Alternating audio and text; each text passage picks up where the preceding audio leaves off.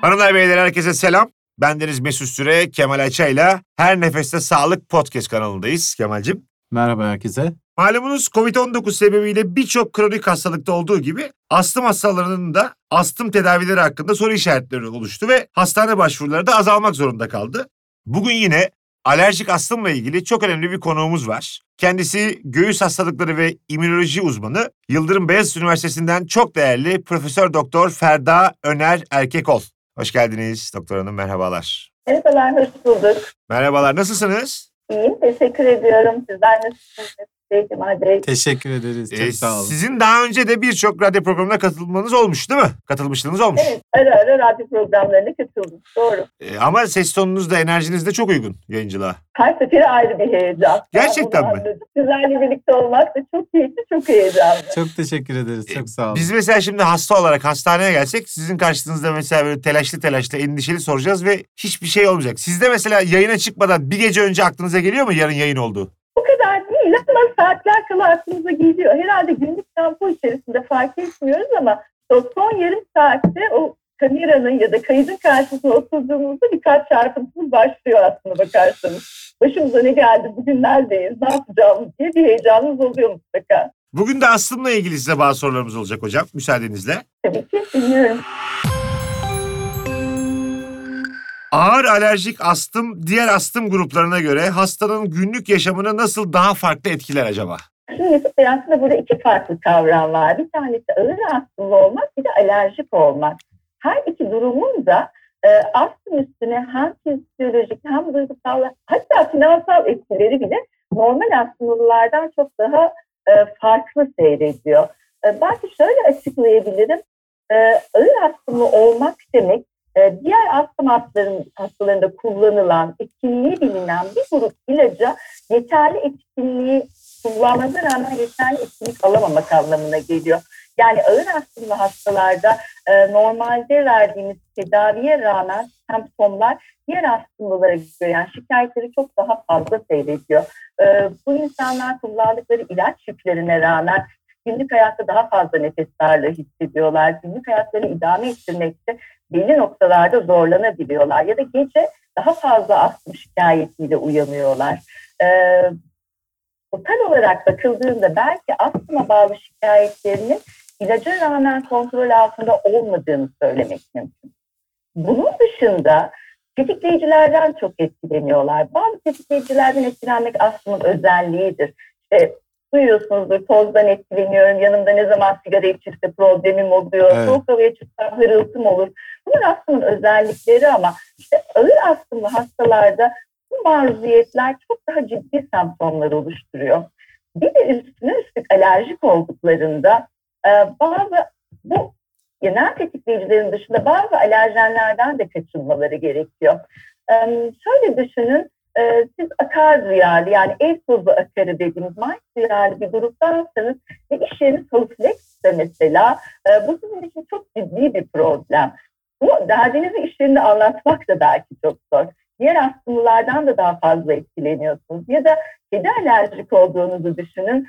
E, çocuğunuz ısrarla bir hayvan almak istiyor. Yani onu durdurmak zorundasınız. Ya da çok sevdiğiniz insanlarla e, kedisi var diye ev ortamında daha az görüşmeniz gerekiyor. Yani alerjik olmanın getirdiği ek yükler de Anladım. total olarak bakıldığında aslında hani ağır astımlı olmak, alerjik olmak bunların hepsi birleştiğinde e, daha çok astım atağı geçirmek, daha fazla hastaneye gitmek, acile gitmek, e, belki hastaneye yatmak diğer öbür hastalardan daha fazla oranda hastaneye yatmak gibi e, bir noktaya geliyorsunuz. Şöyle düşünün bizim astım hastalarımızın genç hastalardır, aktif dönemlerindeki hastalardır. Bütün bu durum e, sadece böyle fizyolojik fonksiyonel olarak da değil, emosyonel olarak da çok ciddi bir travma. E, ve daha mutsuz insanlar olabiliyorlar. Bu günlük hayatında etkilenmek ve günlük hayatı kontrol altına çalış, almaya çalışmakla. Çünkü normalde aslında e, rahatlıkla kontrol altına alınabilir astım. Günlük hayatlarını çok rahat idame ettirirler. Ama ağır hastaysanız %5 ila 10'luk bir gruptur bu. Bu tip problemlerle karşılaşıyorlar. Hı hı. Bunun ötesinde hani bazı maddi problemler de işin içine giriyor aslında. E, tedavi yükü artıyor. Burada İş a- yükü a- araya girebilir artıyor. miyim müsaadenizle? Evet. Bu dediniz ya maddi yük artıyor diye.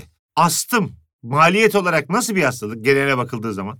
Bakacak olursanız astım yüzde doksanlık kısmı hatta 95'lik kısmı tedaviye çok iyi yanıt veren bir e, hasta grubu.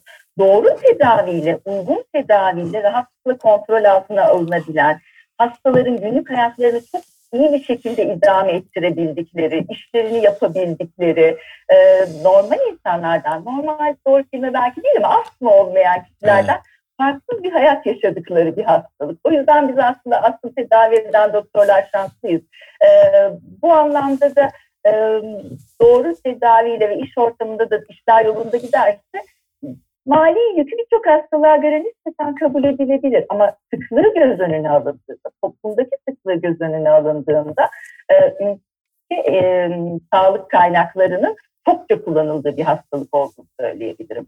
Ee, Türkiye'de astım prevalansı yüzde yedi buçuk gibi düşünülebilir belki ortalama. Ee, çocuklarda biraz daha fazla, Fazla. e, erişkinde biraz daha az olmak üzere ama ortalama yani yüzde yedi buçuk, yüzde on Yani her 12 geçiyor. kişiden biri demek yüzde yedi buçuk. Neredeyse Tabii. yani çok ciddi bir rakam. Ama şöyle düşünün bu hastalığın yüzde 95'i rahatlıkla kontrol altına alınıyor.